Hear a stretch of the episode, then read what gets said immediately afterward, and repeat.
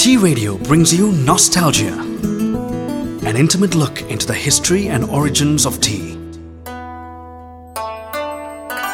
The Origins of Tea in China, Part 3. This edition of Nostalgia concludes the origins of tea in China. The Tang dynasty ruled imperial China during the period of 618 to 907 CE.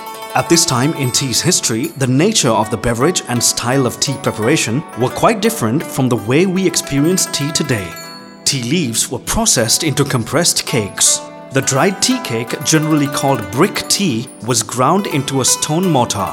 Hot water was added to the powdered tea cake, or the powdered tea cake was boiled in earthenware kettles, then consumed as a hot beverage. A form of compressed tea referred to as white tea was being produced as far back as the Tang dynasty. This special white tea of Tang was picked in early spring when the tea bushes had abundant growths which resembled silver needles. These first flushes were used as the raw materials to make the compressed tea. Tea is an important item in Chinese culture. Tea was also used as a relaxing therapy for the Chinese. In 1753, Linnaeus described the plant as a single species, Thea sinensis.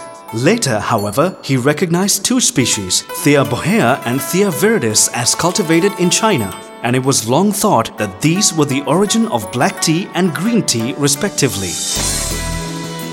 Tea Radio brings you Nostalgia, an intimate look into the history and origins of tea.